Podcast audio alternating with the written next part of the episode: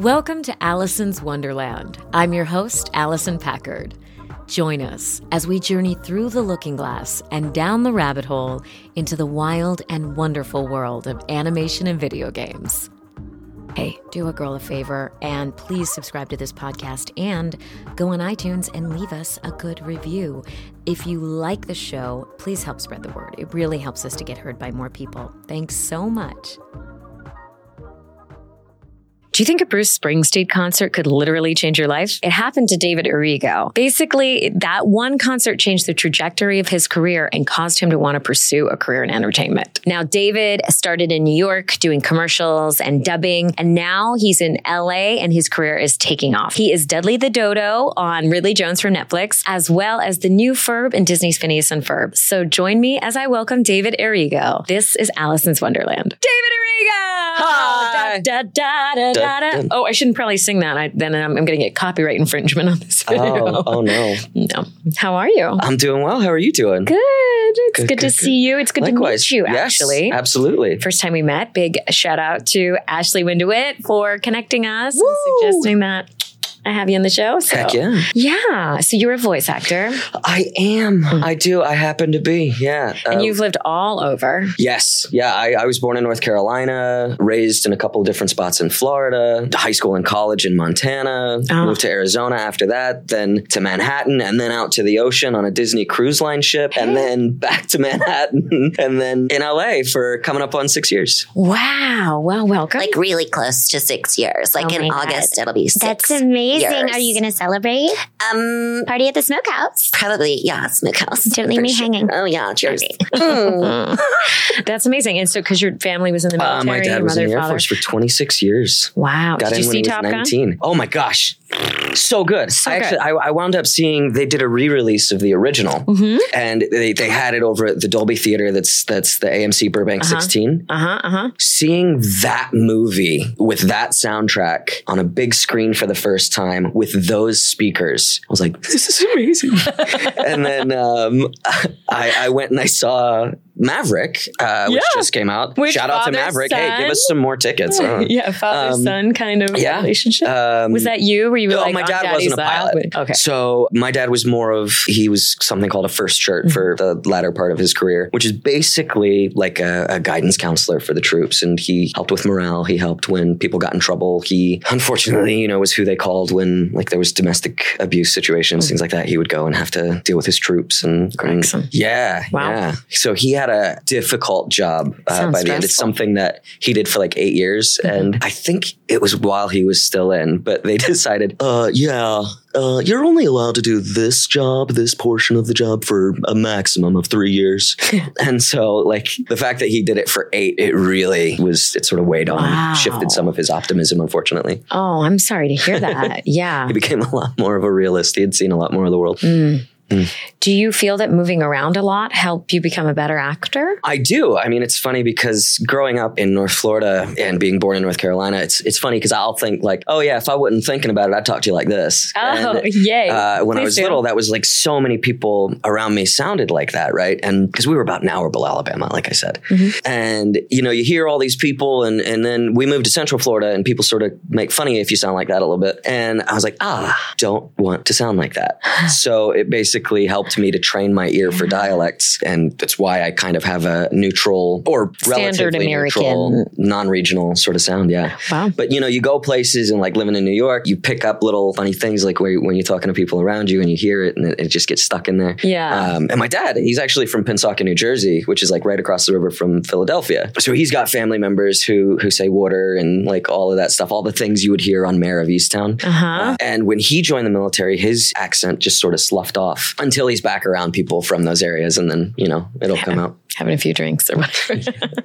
Which he's a bartender now, so He's been known to have a few drinks. it's by par for the course. Now, I kind of heard a story about how you were attending a Bruce Springsteen concert, and that was like a pivotal moment for you. You were like, "This, I want more of this performance thing." Yeah, yeah. Honestly, I was can never remember if it's like eleven or 12 mm-hmm. and we were living in Central Florida at the time. And my dad and I and another guy from his work went to Orlando to the Arena where the Magic play Hey. or played. I don't know if they're still there. Well, young. It's been a while. And my dad grew up, like I said, in Pennsauken, New Jersey, right across the river from Philadelphia, where I think if you don't like listen to the music of Bruce Springsteen a couple times a month, they find you.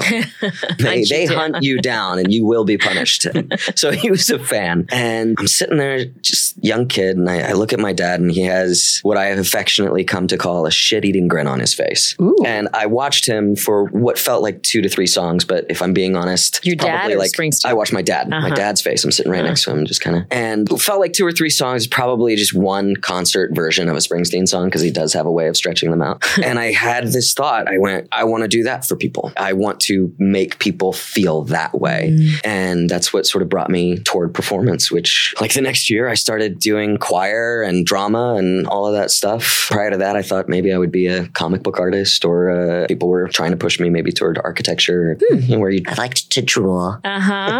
Wow. And so then did you go to college for performing? I did. I did. I, I went to high school in Great Falls, Montana, did really well academically. So I got to go to school for free if I stayed in state. And I wound up getting a Bachelor of the Arts in theater from the University of Montana, Missoula. Other notable or distinguished alumni include J.K. Simmons. Hey, love um, J.K. Simmons. Interestingly enough, Great actor. I started out in the BFA program. Okay. And I wound up doing a, a show with one of the professors. He was the professor of voice and speech, and he directed uh, this show called The Time of Your Life by William Saroyan. It was his favorite play. And he was an asshole. Like, I just, working with him Wow. through this thing, I was like, ooh, I'm going to have to spend the next two years working with this guy if I continue the BFA. And like, he was so bad. We, we had a community member in the show and we were like two weeks out from opening. And the guy stands up in rehearsal. I quit. Nobody needs to put up with your bullshit. You know, it's F you. And none of you young actors should have to be dealing with this either. He left. Like, it was that kind of, he was not a nice Did some people also show. put him on the pedestal and love him? Because I feel like there's always like two sides to the coin. There- Sure. There's like the Yes. devotees. that- there were definitely people, not a lot of people who didn't see what was happening in this show, Mm-hmm, but for the program, yes. strange. But I went to to audition for the mid programs, and like on that day, I told them, you know, just pay attention to my scene partner. Don't worry about me. I'm not continuing with the BFA program, and it was because I didn't want to work with, ironically, the voice and speech Mm. teacher. And now this is what I do with my life. Wow. wow. It's all come, come full circle. Oh. So, how did you make it from college to then voice acting? Short answer is out of college, I went down to Arizona and worked at a theater as a graphic designer and photographer and performed for them at night. I got what I consider like an unofficial master's in theater, just experience based. I did like 11 shows with them over the span of two and a half years or something like Fun. that. And then also some children's theater and Uh-huh. just stayed very busy. And then I moved to New York. And while I was in New York, oh gosh, I'm doing the short version. Th- there, there's some stuff in We have time between. Wound medium. up back in New York and got a manager. Manager takes me over to Paradigm to this guy, Doug Keston. And Doug's a big theater guy, and he was on camera commercial agent. But we talked a lot about theater, and I talked about having done a production of Avenue Q. I had this, you know, the, like the Live Strong bracelets, like I've got the B- B. Brad one in honor of mm. Brad Venable, rest, mm. rest him. But I had one that said, Sucks to be me, Av Q Phoenix. And I wore it for a really long time because it was a reminder that I could do things that scared me. Because when I when I got hired to do this production of Avenue Q, I had never puppeteered before. Wow. And I did Nicky Trekkie and a Bad Idea Bear. And we wound up getting taught by Rick Lyon, who was the original Nicky Trekkie Bad Idea Bear and the designer of the puppets and everything like that. Phoenix Theater brought him out and he taught us how to puppeteer. And I was terrified. And then we open and reviews start to come out and they singled me out for really strong puppeteering. and so I used that as a reminder a that I could do things that scared me. And I told that story to Doug, comes over to me around the desk, grabs me by the shoulders, walks me across the office, sits me down in front of another guy named Matt Smith, who I think is now uh, an agent at uh, KMR. He's not at Paradigm anymore. And he just says, You two talk. And Matt was a voiceover agent. And so Paradigm started bringing me in for auditions. I remember like McDonald's spot about French fries. There was Miracle Whip was getting into a bunch of different sauces, like they had a zesty, tangy sauce Oh. or something like that. So, not character stuff. Not Young initially, no. sound. Just bringing me in, and it made me go, "Oh, oh, uh, they're gonna they're gonna let me do this without being on Broadway first, or without being a movie star? Oh, that's neat. and so I sort of started pushing in that direction and studying in earnest, reading books like uh, Voiceover Voice Actor by uh, Yuri Lowenthal and Tara Platt. Uh-huh. I like that book so much. I'm actually a testimonial in the second edition. Aw. And then listening to Talking Tunes with Rob Paulsen, which I consider my cartoon university. In Mm-hmm. Oh, New wow. Uh-huh. York, I would run by the river and just listen to an episode. I owe Rob so much. And then VO Buzz Weekly, Mm-hmm. you know, great way to learn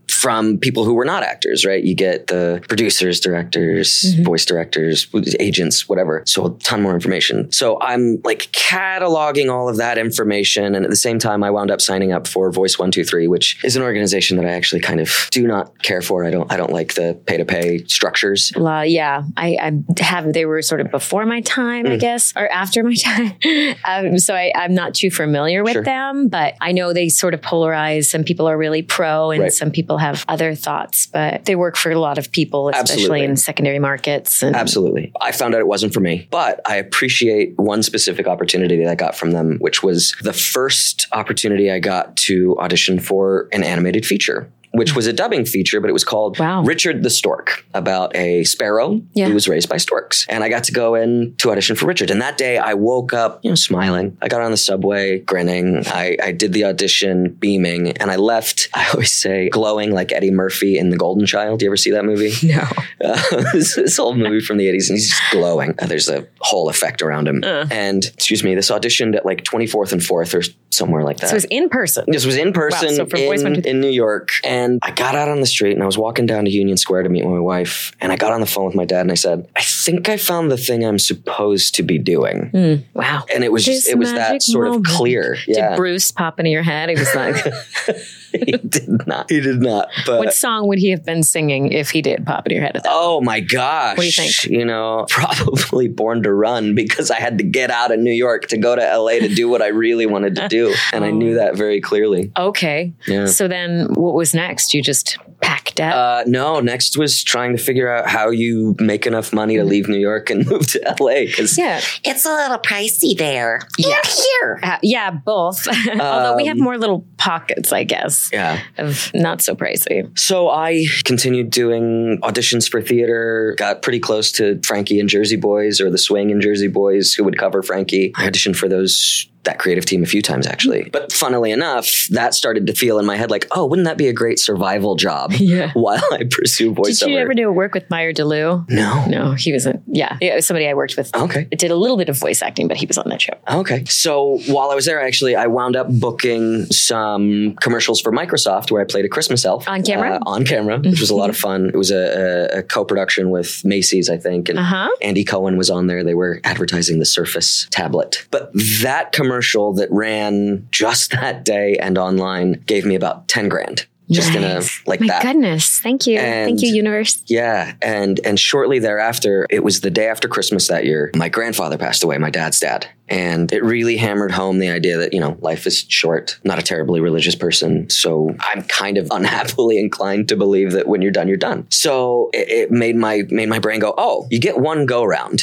Hmm. If you're not doing what you want to be doing, what are you doing? And so we took that money, packed up, and I actually went back to do another production of Avenue Q in Phoenix before coming here. Same character, But, yeah, same role. Moved out of New York to there, and then from there to here. Wow. And within six months, I signed with SBV off of the referral of Mary McDonald Lewis, who's playing Ivan in Lightyear. Check that out. Hey, theaters this weekend, I I think, yeah, real soon. or, you know, when this comes out, it was there. Yes. Buy it oh, on home video. That's true. However, this turns out. Make sure you get your digital download. But she gave me a great referral to SBV. They took me on a couple of months after that. I booked a campaign for Cox Communications, which is a cable company, and got to uh, stop having a survival job, which was really great. congratulations. Thank That's you. always a great day. Yes, very much. Yeah. Wow. I mean, it seems like in a way, it's like your career is long and yet it's just burgeoning, you know, just bursting with life right It's now. funny because I started uh, working professionally in high school. In the mm-hmm. summers, I would I would get paid to do theater. Like my senior year, I think was the first time I got to do that. And so I've been a working actor in some way, shape, or form mm-hmm. for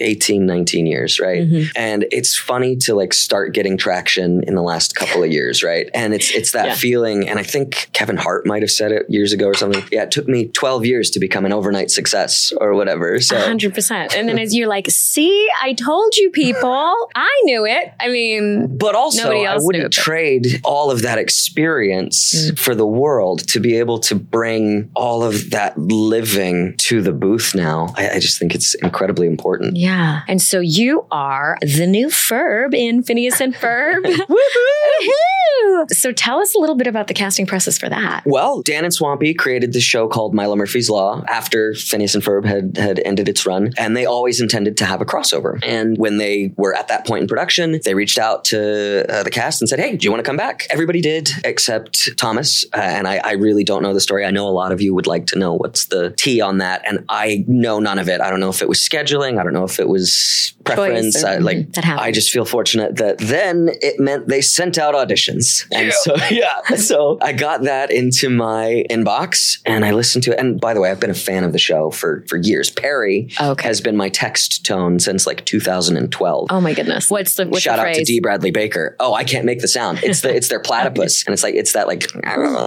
or whatever. Oh, it so when your that- phone rings, so that's that. that's what my text tone is. Is Oh, wow. D. I'm sorry, I'm I'm butchering it, but it it came in. I was like, oh, this is actually really exciting, and I love the show. I've watched a lot of it. I think I've got it in me. And there were lines like, God, I wish I could remember. But one of the lines that I wound up having to do for the show, I'll, I'll do. Oh, I'm sorry. Did you want to say that? It's just that it's been a long time. And so I, you know, did the whole audition, put that in, sent it, and then uh, like a couple of weeks later, I got a call back for it, which was just a, a reread. I think they just wanted to check, like, can he do this again? in person? No, and this was Oh, just this was a submission again. Can he do this again? And I did, and I wound up booking. And so I went over to it was LA Studios just down the road mm-hmm. here, Yeah. and I walk in. Dan is the first person to greet me. He goes, "Wait, Wow. before you say anything, we have a bet going. Are you actually from England? Oh no, I'm from North Carolina. He goes, damn it, Swampy was the only one who didn't think so. Which I mean, that tracks really well for me because I'm Swampy has lived in England for a mm-hmm. while back, back years ago. Yeah. Wow. Yeah. Amazing. So I just was lucky enough to sort of sonically hit that same space mm-hmm. and understand where the placement was for the dialect. And my wife at the time actually said, "If you don't book this one, I don't understand your business."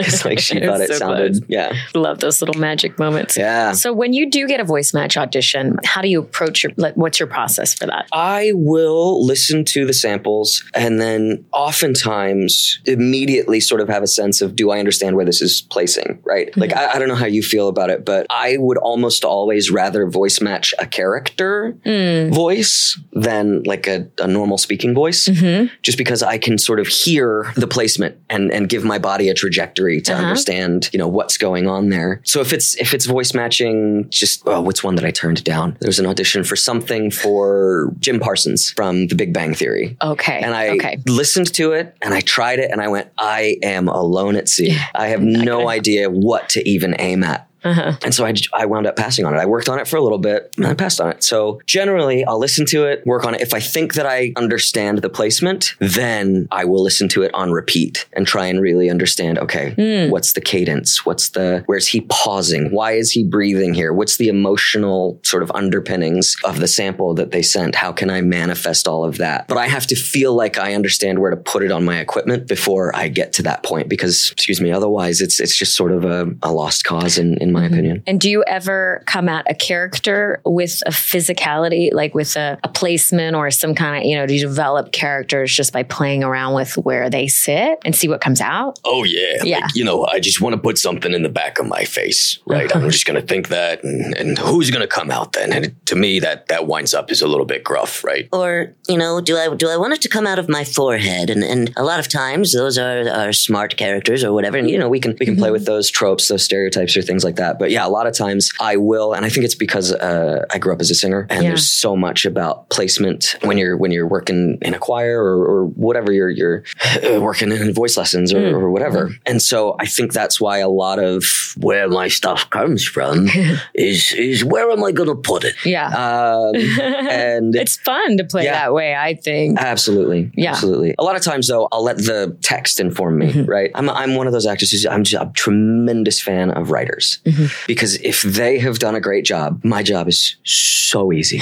All I have to do is listen to the writing Yeah. and it takes care of it. It takes care of it. Wow, that's amazing. So um, now you also worked with Meredith Lane Mhm. on uh, Dota Dragon's. Blood. I know, I love her too. I get to work with her on It's Pony for Nickelodeon. Okay. So very in- different show though. It's Pony is a comedy. and- Uh-huh. Yeah. Tell us about Dota. That was, is, it just got announced for uh, uh, season three just the other day, which is great. Yeah. Good for them. Three. That's good. Um, Hey guys, this is Allison Packard. Sorry to interrupt, but I just wanted to let you know that if you like the show, please, please, please remember to subscribe to this podcast and leave us a review on iTunes. It really helps us to get heard by more people. Thanks so much. Meredith brought me in for uh, just some some like one-off character. One of my favorite stories that I've been able to grab from for my career actually comes out of this. And they brought me in, and and it was just a, a character. He was called Medico, which was really just his title. And I said, "Well, what would you like?" And I was talking to the showrunner, a guy named Ashley, and he was like, "Well, you know, it's from this group, so it's probably a bit of a Scottish thing." I said, "Okay, so is it Scottish like maybe like an Iain De Caestecker, right? Who's uh, from Agents of Shield? Because that's that's actually a, a fairly easy to understand Scottish dialect, as opposed to like if you were really to get into a proper Scottish, uh, a lot of American ears just cannot hear it." He's like, "Yeah." Said, okay, great. So I went in and, and did that for the session. give me, give me a shake. You know, like, thank you so much for coming in. Da-da-da. Oh, thank you, thank you for having me, Meredith. Blah blah blah. And then they brought me in again, and I walked in. I said, "Thank you so much for having me back." The character is now called Maddox. He goes, "Yeah, now you have a name." you acted your way onto this show. There's going to be a lot more coming to you. And I went, Oh, thank you. That's a very nice thing for you to say. I was uh, sort of like taken aback by the kindness of his of his comment. And I have so appreciated working with them. They're just lovely people. And Meredith has brought me a couple of other other projects too. Like she brought me in for Young Vesemir in uh, The Witcher: Nightmare of the Wolf, which was the anime feature that they did with Studio Mir for Netflix. And that was that was a blast too. Anytime I get to work with Meredith is She's such a treat. Amazing. Yeah. Emmy Award winning, right?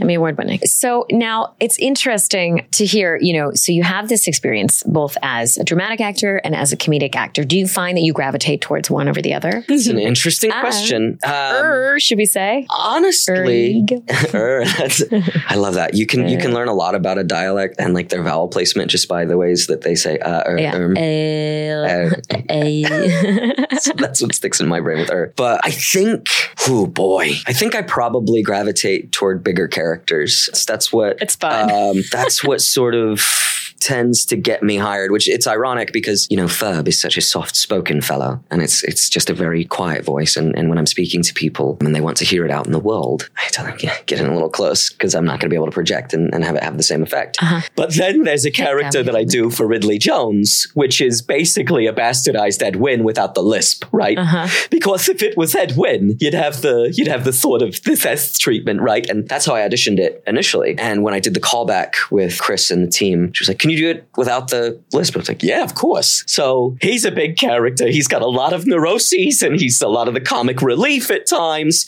And when I get to do that, I can often sort of feel the energy from the other side of the glass, or now that we're home, like the other side of the screen. Uh huh. I was in a session for something else recently that unfortunately I can't talk about, but I'm doing a couple of really big characters for. And one of our showrunners goes, Why are you so good at this? And I said, Because how do you answer that question, right? like, what are you going to do? Uh, I studied Wow. a lot and uh, I'm crazy. There's a lot of voices blessed. in my head. yeah.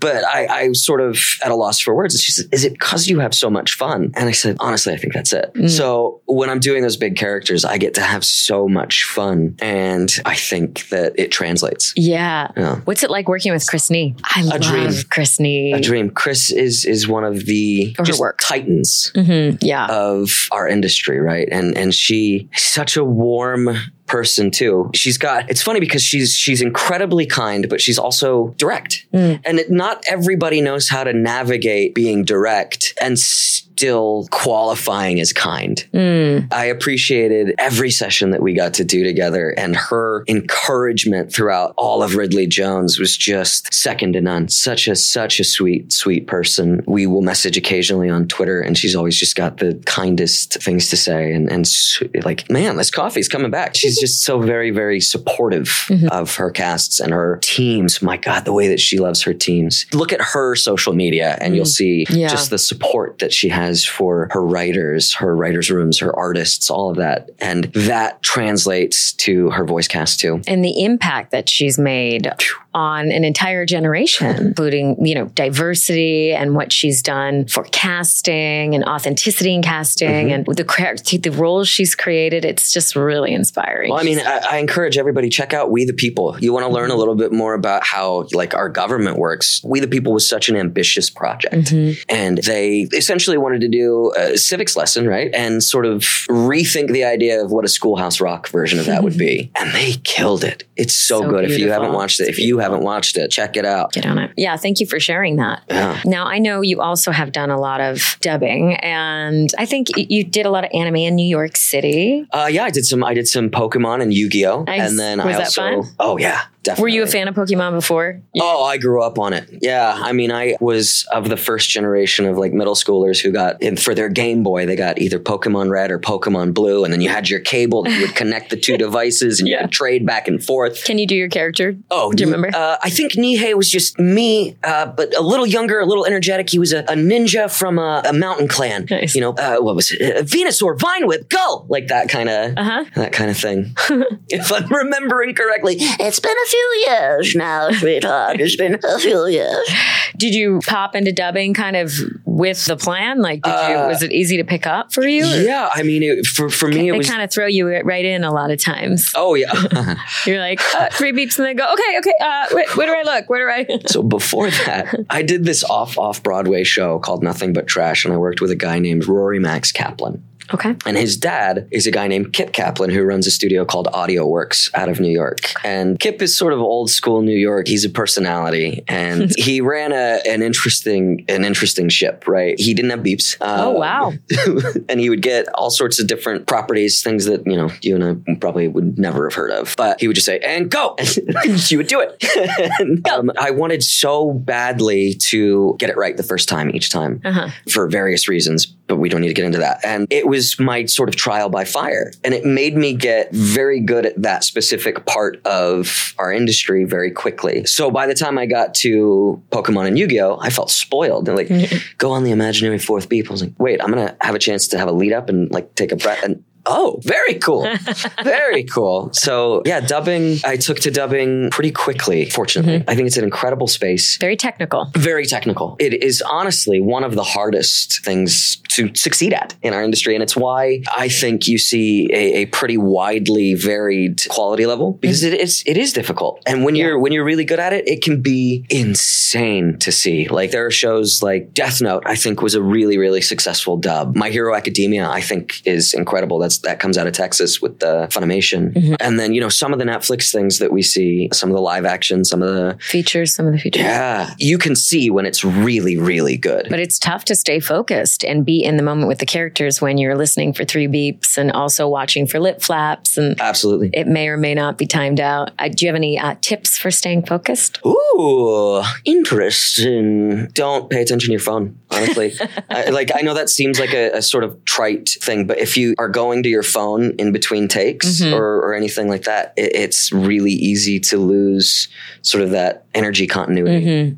I suggest that for prelay Mm-hmm, yes, that's as well. pretty. Yeah, that's pretty for everything. But I can see, you know, and especially I think just I've heard like the more comfortable people get with it, then the more the phone comes out. Sure. Especially everybody's working from home and there's constant distractions. But See, and I'm, I'm Yeah. such a nerd for this job. Like I Yeah. know, I know from doing work that I don't want to be doing Mhm. versus is doing work that I love, that I'm the guy in the group record who is just the whole time, the whole time. I'm not sitting down. I'm not on my phone. I'm like paying attention to what everybody's doing because I'm so enamored with our industry. And that's how we learn, right? Oh. We, group records are the best training out there. How I know you miss that. Yeah. Yeah, when we I'm like, switched- David, another human. We're here in the same room together. During the pandemic, when we switched from group records to individual records for Ridley, it was such a bummer because, Mm. you know, I would go into these sessions and Was that at LA Studios you said? Uh, this one was at Studiopolis over on Colfax and Ventura. But, you know, to my right, I had my buddy Tyler. To my left was oftentimes Ashlyn, who's another pal. And then right next to them was Bob Bergen and Laraine Newman. And I'm sitting there going, yeah, let me just learn. I'm going to learn everything that I can. And just Bob's such an staring. incredible teacher too. Yeah. He's such an Um, incredible I teacher. miss it. I miss it. Yeah. Yeah. What do you do these days to stay fresh? Is it just auditions and bookings, or do you do improv or take any classes? honestly to, to stay fresh a lot of times it's devouring content Mm-hmm. and not just animated stuff but i will like during the pandemic i decided to watch doctor who right Mm-hmm. because it still gets trotted out by people on the other side of the glass and they're like you know just like like the doctor he's a kind of crazy but he's a good crazy right this guy that you're playing today is uh, kind of crazy but it's a bad kind of crazy. Uh-huh. so let's let's do that. I'm like i have context for that. So i'll do that. I've just gone back to start re-listening to talking tunes rob's podcast just because hearing those stories inspires me so much. Like i, I love getting the chance to hear what the people who came before me faced and how they got through it. And of course, no this podcast. lately. You got to listen to this podcast. well of course. Of course come on We i wouldn't deep. come on if You i didn't think it was worthwhile Episode with Rob, actually. I will. That's I will. fun. I do take classes when I can, particularly casting director workshops, things like that. That's how I got to know Meredith. In Mm-hmm. Through fact. Voice Actor Network? Or? Yes, Voice Actors Network, Mm-hmm. I swear by because they vet their guests, their students. And I'm a firm believer that you can learn from everybody around you. Yeah. hmm However, I will say it is nice. Yeah. It- it's nice to go to these classes and know that I will be learning from people that are sort of of a level. Because sometimes, you know, when you're in there with more beginner level talent, they can learn from you, sort of outbalances what you can learn from them to some degree. Although there's also times when, you know, I've been in, in a beginner's workshop and I've gone, holy, what a great reminder Yeah. that I need to, I need to be doing that. My goodness. And I wouldn't have necessarily gotten that from, from people who are sort of on my same level. Can you talk about any of the upcoming projects you have coming up? I wish I could. I wish I could. Nothing has been announced yet. Keep your ears out in the next couple of months. I'm really, really hoping that that some big stuff is announced. There's there's something coming out in August, but I have not been announced as a part of it. So there will be something in August that I can talk Well, about, well, which is a lot of fun. We'd but- love to have you back and Oh, um, I would love chat all back. about your new projects when they're out. David, thank you so much for coming on the Thank show. you. We appreciate it. thank you guys so much for tuning in. Stay tuned next week. We're going to have more amazing interviews for you. And make sure to subscribe if you're not already, which you probably are. So we'll see you then. Bye. Thanks for tuning in to Allison's Wonderland, where we explore the wild and wonderful world of animation and video games. Please remember to subscribe and leave us a review. For more episodes of Allison's Wonderland, please visit us at www.allisonpackard.com. See you next week.